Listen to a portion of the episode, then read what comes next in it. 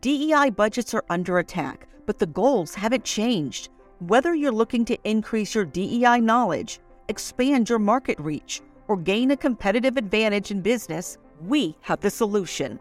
TDM Library is your single source for expert curated DEI resources, strategies, and solutions, all designed to help you transform your workplace culture and be a more effective contributor.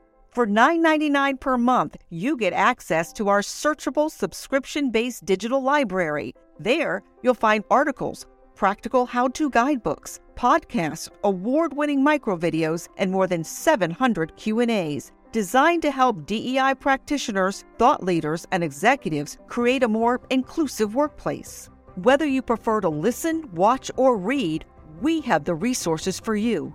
TDM Library goes beyond the basics to dive deep into topics such as inclusive language, the business case for DEI, talent acquisition, and C suite engagement. For less than the price of a sandwich, you get access to our library of more than a thousand pieces of original, expert curated DEI content. Join today and get your first 30 days free. Get your library card now at tdmlibrary.thediversitymovement.com.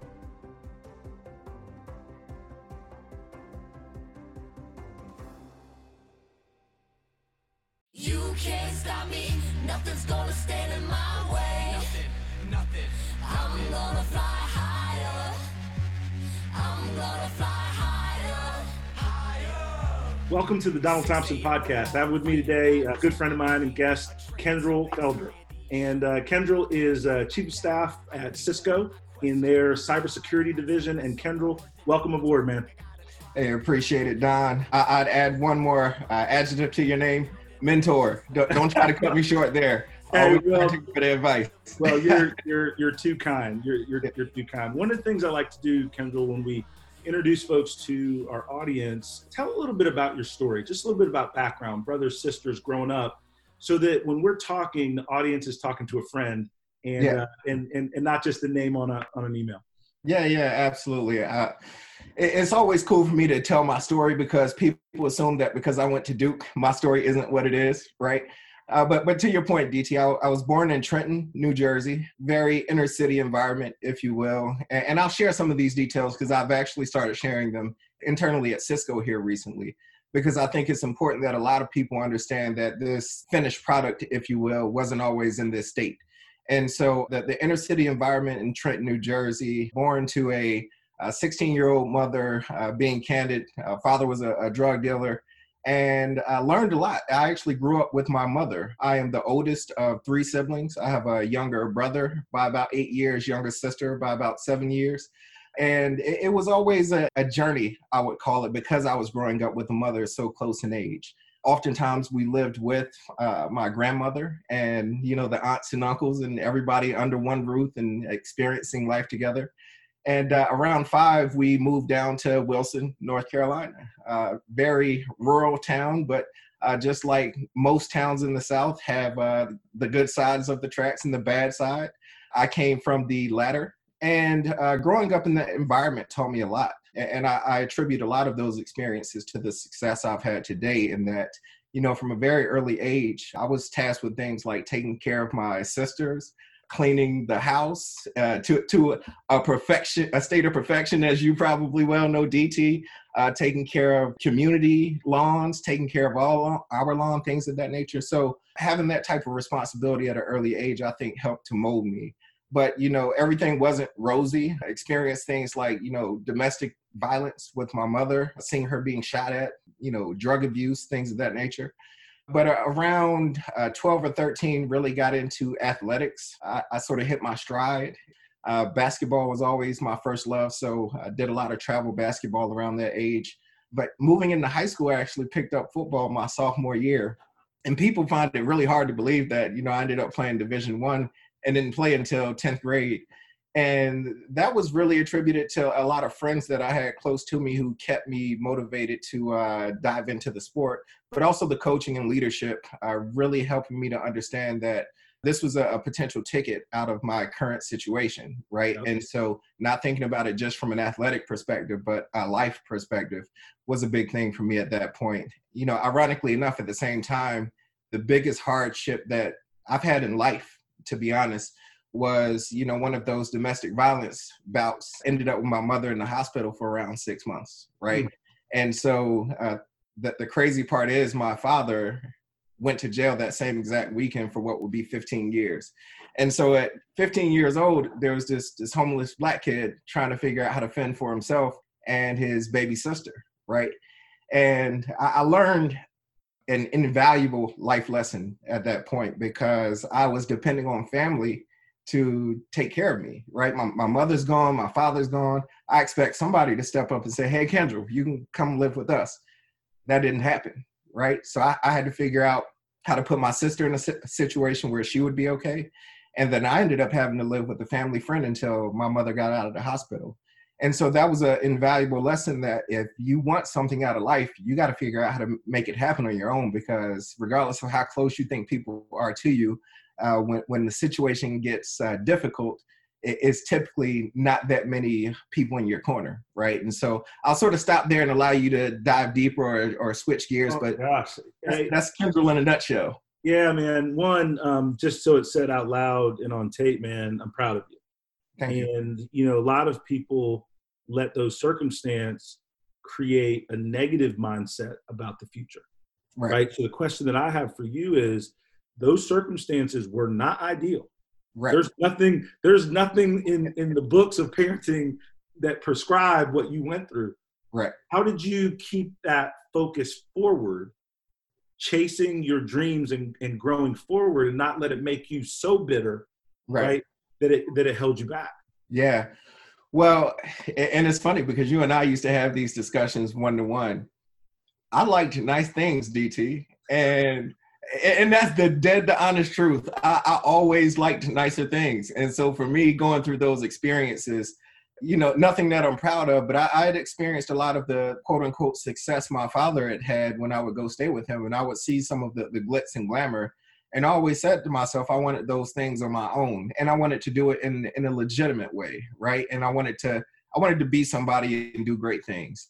And so during those times, for me, it was more of an exploratory phase where I had to figure out what my path to greatness was going to be, right? It, it, there, was no room for failing, and, and I still feel that way to this day. So, to your point, I didn't get negative because I knew ultimately what I wanted, and I knew there were paths to get there. I just had to figure out where that path was. I mean, that's powerful. What my path to greatness is. And one of the things that we all have to push through is making sure that we have the self image that God gave us, not the one the world tries to put on us. Absolutely. Right. And, Absolutely. and that's a and that's a fight based on the narrative, based on all those different things that can come at you. And you were able to keep your eye forward in what you could become Right. right, to, Right. To, to motivate it through. Now, in high school, in the sports piece, you use sports to be a ticket out. Yep. But was it football, basketball? How did you make that choice? Did you do both? Like, how did you know which one was going to be the one Yeah. to kind of push and accelerate it forward? Well, I, I think the college coaches made that choice for me. it, it was not something that you know uh, I was able to go Division One in basketball. No knock on Division Two and Division Three schools, but that was that was more where I was from a basketball standpoint. And I was I was even pretty good in track. But as you know, that the track dollars aren't the same as uh, football. So uh, I would say fate played out as it was supposed to in that regard. Hey, listen. One of the things, you know, I, I tell people all the time, my college career was different. You actually went to Duke and played football. right. I went to East Carolina and practiced football. hey man, practice is the hardest part. yeah, I was I was a practice team All American. that is good stuff to kind of bring us forward. Now, moving from Wilson, going to college at Duke. Duke is a not all white, but a pretty white institution. yeah. If you can be recruited to go Division One ACC, that's a highly competitive division in football. Yeah. Why did you choose Duke? Of the other options, what made Duke the best choice for you? Yeah, absolutely. So what what I didn't call out, and I, I don't really speak to very much, but uh, as a kid, academics always came naturally to me. I, I got I have a list of awards and recognitions throughout my elementary, middle, high school years that I rarely talk about, but they were things that I essentially found passion in. And as I would pursue them, I'd get recognized for my proficiency in those areas, I'd say. And so as the, the decision came about as to where I would go to school, I got offers from places like UNC, Maryland, Army, all great institutions. Uh, you know, I'll poke fun at UNC, but but ultimately, I know it's a great academic institution, right? But for me, I grew up understanding the cachet of the Harvards of the world and Yale's and Duke and things of that nature. And I knew that I didn't know anyone who looked like me who had been to Duke, right? And as I started to think about things like that and the types of lifestyle that education affords one, it became very clear to me very early on where I wanted to go because of what it would do for me after football. Again, I, I like nice things, so I knew football wouldn't last forever, and I would have to use my mind eventually to, to drive my life. No, that's powerful. My dad's a 30 year retired football coach, and he would always tell me that all of us at some point hang the cleats up. Yep. Yep. And what are you going to do then? Some it's after high school, some they play some college, some some years in the NFL but right. everyone has to hold them cleats and put them up on the pedestal. And mm-hmm. what are mm-hmm. you going to do then? And it's pretty powerful that you thought about in choosing an institution, both the athletics, the academics, but also what it was going to do for you after. Right. Right. And, you know, the thing that I wrote down as you were talking is the brand matters. Yes. Right. And yes. you wanted to find something that could help your brand after school right? So you could go chase the, the different things. Tell me a little bit about your experience on campus, right? So those are the reasons you chose it. Yeah. all of a sudden, you're in this institution, you're moving from a small town to a larger city, Durham, North Carolina. Tell yeah. me about how you navigated that educational environment in that in that mostly white environment. Not well to start. I'll be honest with you. Uh, that, that, first semester was tough, right? Because I, not only was it a culture shock, but I broke my ankle the first week of camp. And so, you know, it, most freshmen who are scholarship athletes going into into those environments have had a lot of relative success, right? And so to be humbled that way and be in a completely new environment where you don't necessarily understand how it works was was very tough and, so I'll, I'll, tee up my answer by saying I ended up double majoring, if you will, in cultural anthropology, but then also did Duke's Markets and Management Studies program. And what that did for me was on, on an anthropological side, help me understand how to immerse myself into different cultures and be successful ultimately. Uh, help you understand how to communicate, what nonverbal cues look like, what are people's value systems and what drives them how do you forge mutually beneficial relationships things of that nature uh, and ultimately how you learn to respect people who aren't like you because I, I, think you see that as a big problem in our country now and, and in the world now if i'm being honest and so for me to be able to learn how to do those things in a, in a structured uh, systematic way was i would say critical to the success that i've had to this day. So when, when everybody wants to poke fun at the liberal arts student who, who focuses on cultural anthropology i'd say think twice about that because there's a lot more value that comes out of understanding people than than most realize. Oh man that's a powerful answer and like interesting like how you figured out to merge yeah. right both the business side and the people side right yeah. what you wanted to do and become that's pretty powerful. Yeah, and it was it was funny because uh, being in that was one of my classes first semester, and hated all the other classes, right? But I remember being in that one every Tuesday and Thursday, thinking to myself, uh, "This is something that I really need uh, in my life to become successful." So that ended up that ended up being the major that I went with ultimately. No, that is that is really cool. So now let's fast forward a little bit and all of those things are, are really really interesting and, and i wish we had a lot a lot more time. How did you get to cisco? How did you choose cybersecurity? What does the chief of staff of cybersecurity do? Like it sounds cool. Like, yeah. I, like so you win that part. Right. Like, like, it sounds like uh, amazing. But tell me a little bit about that that career journey that duke mba yeah. and then, and then merging that with some of the things you're doing now yeah, absolutely. So I'll start at the the front end of the career journey. Coming out of undergrad, I, I didn't really know what I didn't know. uh, in terms of career paths. What I did know was I was uh, relatively sharp and I understood numbers. And so for me, that meant I would go into a role of financial services, sales, right? I was pretty good with people, understood how numbers worked. I'll go there.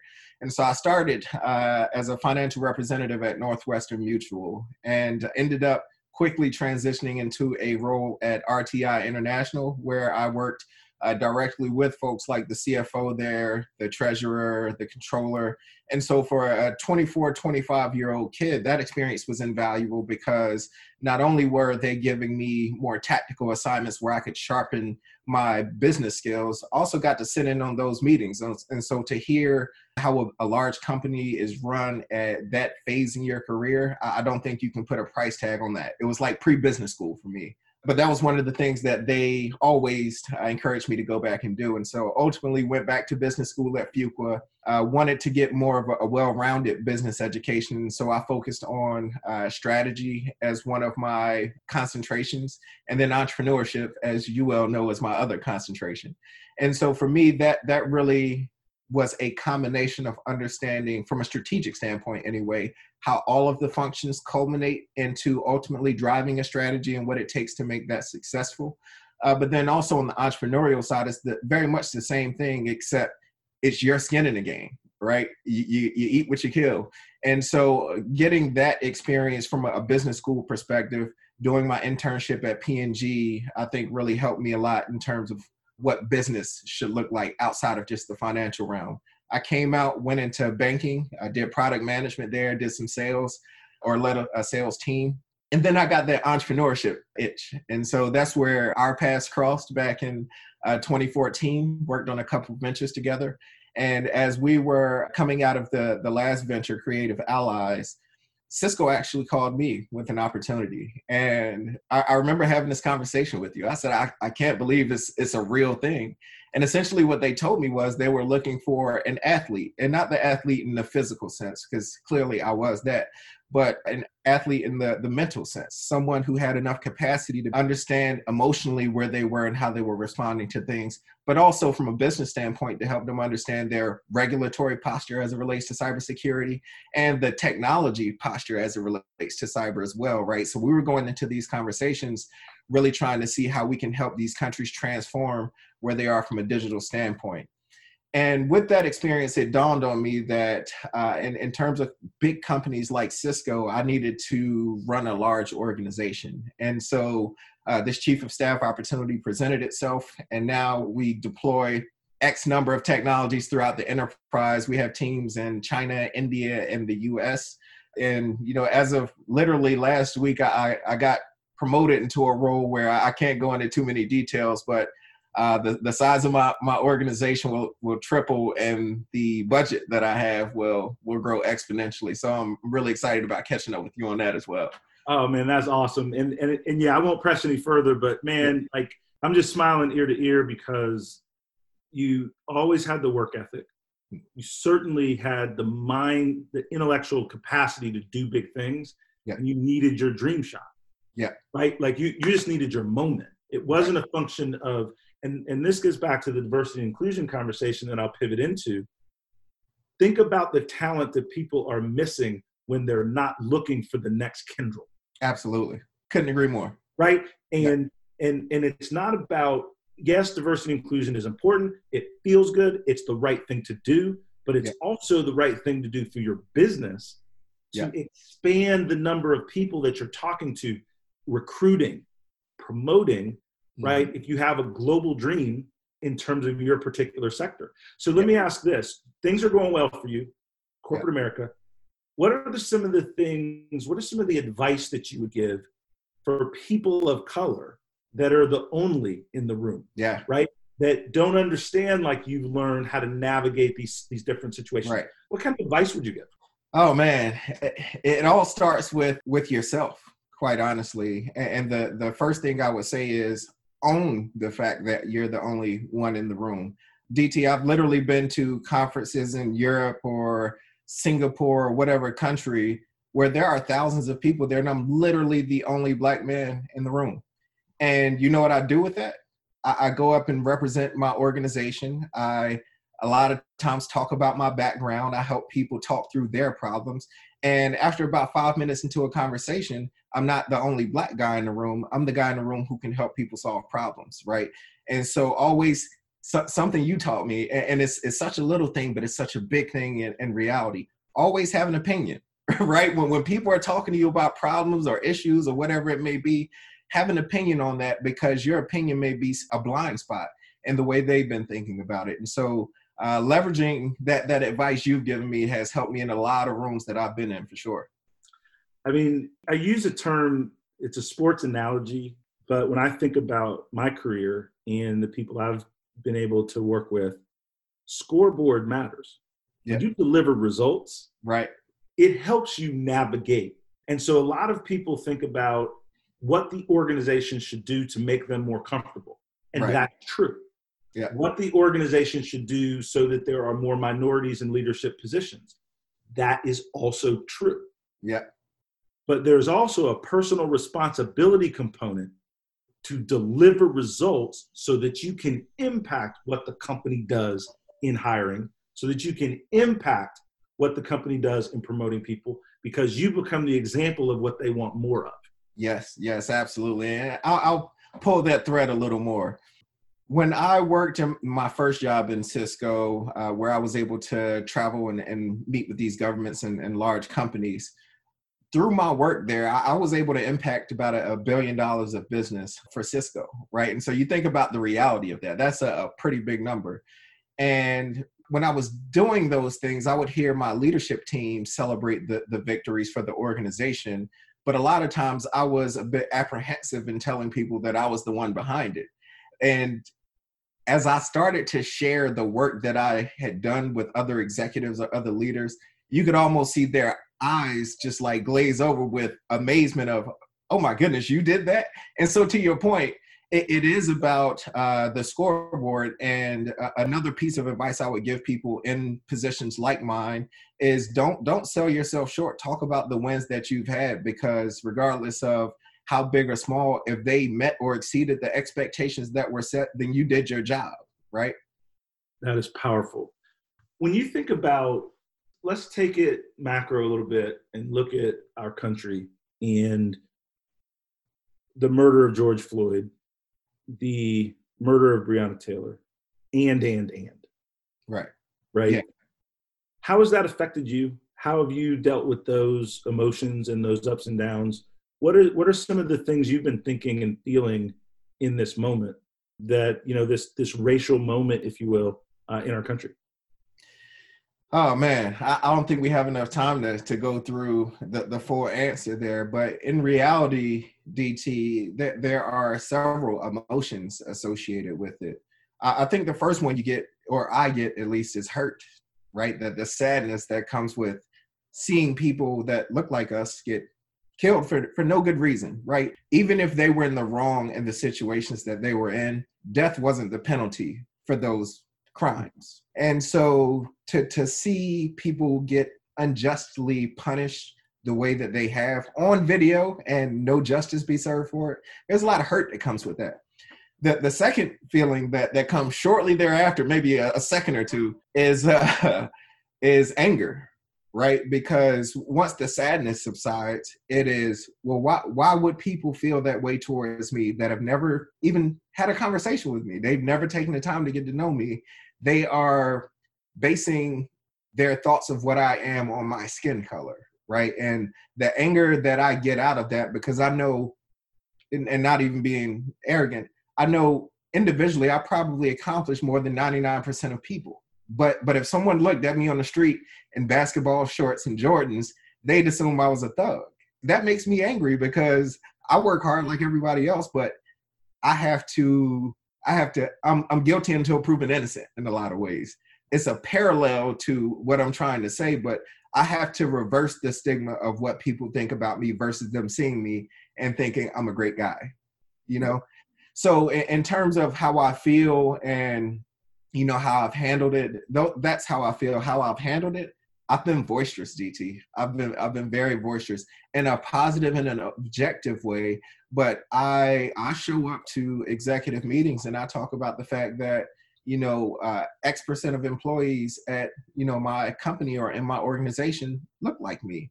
And that that percentage isn't enough. And we need to figure out ways to give people opportunities. And I'm not talking about, to your point, just uh, setting up programs that that pull people in for no good reason. There is talent. There is black talent that exists in America. And I am challenging my leadership team and our executive team at Cisco to start to find that talent and deploy them into our leadership infrastructure because one of the things that I struggle with quite candidly, and I've said this, so it's, it's no secret, is when I look up the, the leadership stack, I don't see many people that look like me. And so a lot of times when you get a person like me who's done a lot in their career, doing well at the moment, and they start to look up the chain and they don't see anyone like them, they start looking for organizations that do have people that look like them up the stack because they know they haven't hit the ceiling.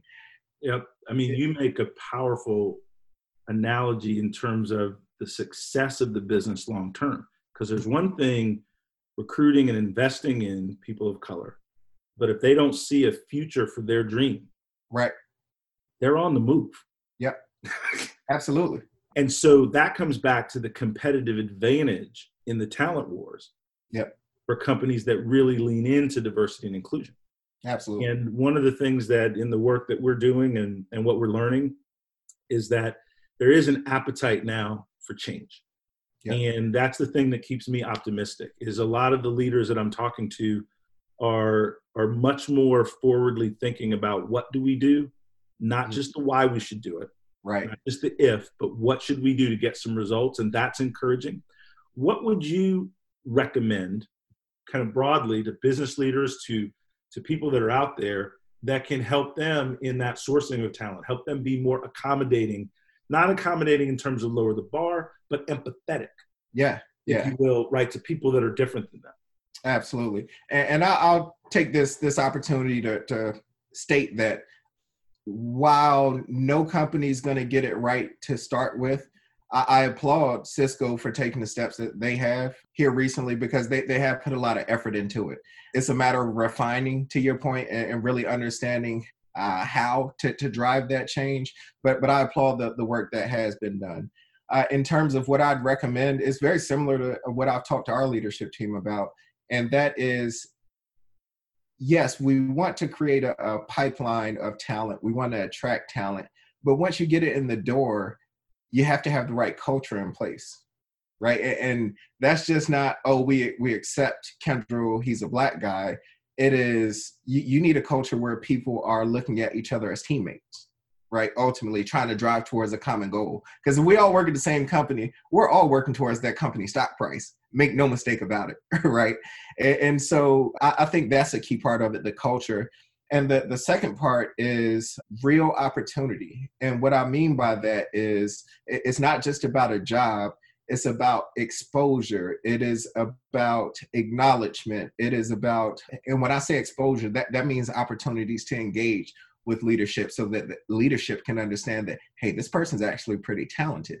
And then the visibility from the standpoint of once this person does the project and they do it well, let's celebrate it. Because again, people need to know that these types of people can be successful. And so when I think about what should be done in organizations is putting in place programs that allow people to get that visibility, to get that exposure, and ultimately be able to uh, drive success like everyone else.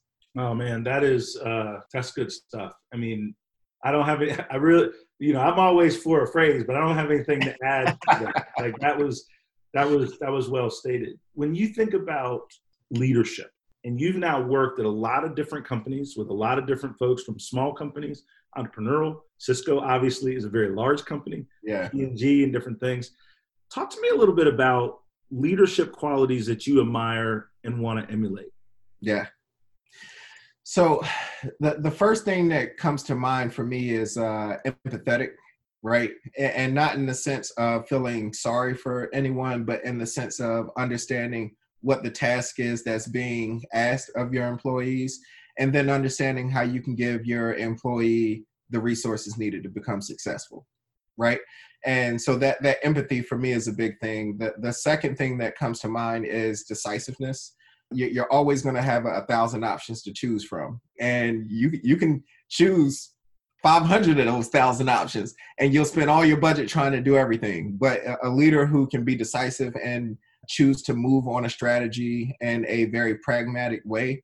Over the years i've seen that that puts the team at ease if you will because they know exactly what they're supposed to be doing. Uh, they understand what the objectives and goals are and everybody's marching towards that same north star. And the, the last feature that I, I really uh, admire in leaders is uh, their ability to learn different areas. And, and, that's what I've always admired about you uh, your ability to sit down with someone, pick their brain, do a, a real discovery session, and help them work towards a, a solution ultimately. And, and I think when you couple those three things, that the empathy side to where someone's understanding what they're asking of people, someone who can make strong decisions, and then someone who can pick up information from different sources and stakeholders to make uh, the best possible outcome. Those are those are the things that I think help drive leaders in, in organizations like Cisco. That's awesome. No, that is really really good. One of the things I wanted to ask is we pivot back a little bit to your MBA career. I've always had in my mind, right? Why you need an MBA, right? Like just go build a business or something. You know what I mean? We've talked about this. So I kind of like, what is what's the big deal, right? And you know, obviously, if you don't have one, like you got to make up reasons why it's not as you know. What do you, what do you need that for? Yeah.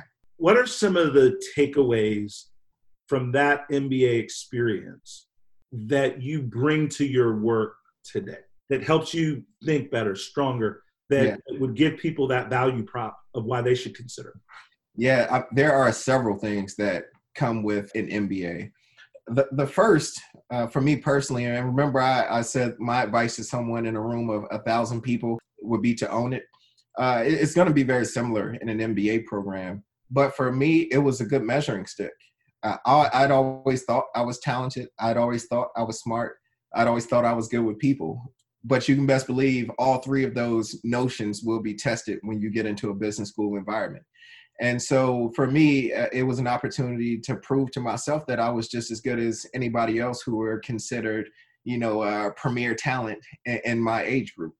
So that that was a part of it. Uh, once I was able to prove I was as good as everyone else, the the comfort that came with knowing I could consume and uh, excel at the types of content that was being thrown at us, that was assuring, right? Because you, you're taking things like advanced operations classes, you're taking uh, statistic courses, you're taking all these accounting courses, and they, actually give you more work than you can possibly do with the hours in a day. And so they make you figure out where you're going to spend your time, which is very much real life. I have work I'm supposed to be doing right now, but I know what I can triage. uh, but but that was that was the second piece of it. And then third, and probably most importantly, if I'm being honest, is those people that you're working with over those two years, you don't realize it at the time, but one, you are helping them understand who you are and proving that you have talent. But then once you all graduate, you're going to go off and become respective leaders. If you're in a program, a top tier program, you're going to go off and become leaders in your respective industries and companies. And so you immediately have a network who's going to be fast risers and people that you can leverage to pick their brains for problems that you have or for opportunities that you may have. So those are three of the, the top things that really resonate with me, but the, the list could go on forever. Kendrall, that's powerful. And I think you mentioned the one that when we talked about this over time that resonated with me the most is that network. Yeah and and I've benefited that from knowing you. Like once once once somebody told me the reason the MBA was like this network, I was like, that makes perfect sense. Yeah. I need to find me some MBAs right. and get into their network. but the the other thing that I know from from the folks that that I've worked with that that also makes sense is that ability to consume large amounts of data, right, and construct meaningful insights pretty quickly yeah. large amounts of data. And so that's a that's really a good a, a, good good synopsis. I love your statement i have a lot of work to do but i know what i can triage. Yep. Right? And that is a time management nugget that people can use no matter what they're doing. Personal life family business right. all all that good stuff. I don't know if you remember this. I won't name names but we'll, let me see if i can get a reaction. Do you remember the meeting we were in and the guy said, "What is EBITDA?" I do. I do remember that meeting. so we were in a meeting. The audience, we were in a meeting, and Kendrall has an MBA. Kendrall's good at accounting. I'm none of these things. And so the guy in the meeting looks at me and goes, Don, let's just talk about EBITDA a little bit. And you know, I, I know that you guys really might not know what EBITDA is, but Don, let's me and you have a conversation. I'm like, I, I know what it is, but like Kendrall's Uh-huh. like a genius. Man, we, that Uh-huh. was the epitome, right, of prejudice and stereotyping, and Yeah. and and just and just taking people lightly. But man, that that that Yeah. was a that was a funny moment in in in time. Last question that I would ask of you, and one, I appreciate you being with us, and and and have enjoyed catching up as I always do. If Mhm. you had a magic wand, what would you change in the world? Oh man. Ah, th- this feels like one of those pageant questions. I, I don't know if I would. I, I've thought about what I would change if I could change one thing, and, and this is with a magic wand. This this probably isn't pragmatic, but I change suffering. Right, I, I take suffering out of the world, and and I, I don't even know what that looks like in practice. But I know when I think about all the things I'd like to change, whether it's hunger, whether it's wealth disparity, whether it's you know people dying of sickness, the one thing that is in common across all those threads are people suffering, right? And so if I could change one thing, that's what it'd be. Oh, that's powerful. Kendrall, I am appreciative and more than that, like I'm cheering for you. Like I'm just Thank like as I see you continue to rise, like I'm just I'm I'm really, really happy, but I'm not surprised. Thank you. Right? I'm really happy for you, but I'm not surprised. And I just appreciate you keep taking my phone call. well, well, I'm actually gonna try to get some time of yours here soon because I want to catch up with you on some things. Uh, it sound, sounds good, man. I'm carving my own path. I'm pounding on my chest with nothing left. I'm sticking fast. A locomotive of momentum flowing from inside. I made a promise to myself. Now wake up and rise. You can't This podcast is edited and produced by Earfluence. If you're looking for more information on how full service podcast production can amplify your voice, build your community, visit earfluence.com. Thank you for listening, and we'll see you soon on the Donald Thompson podcast.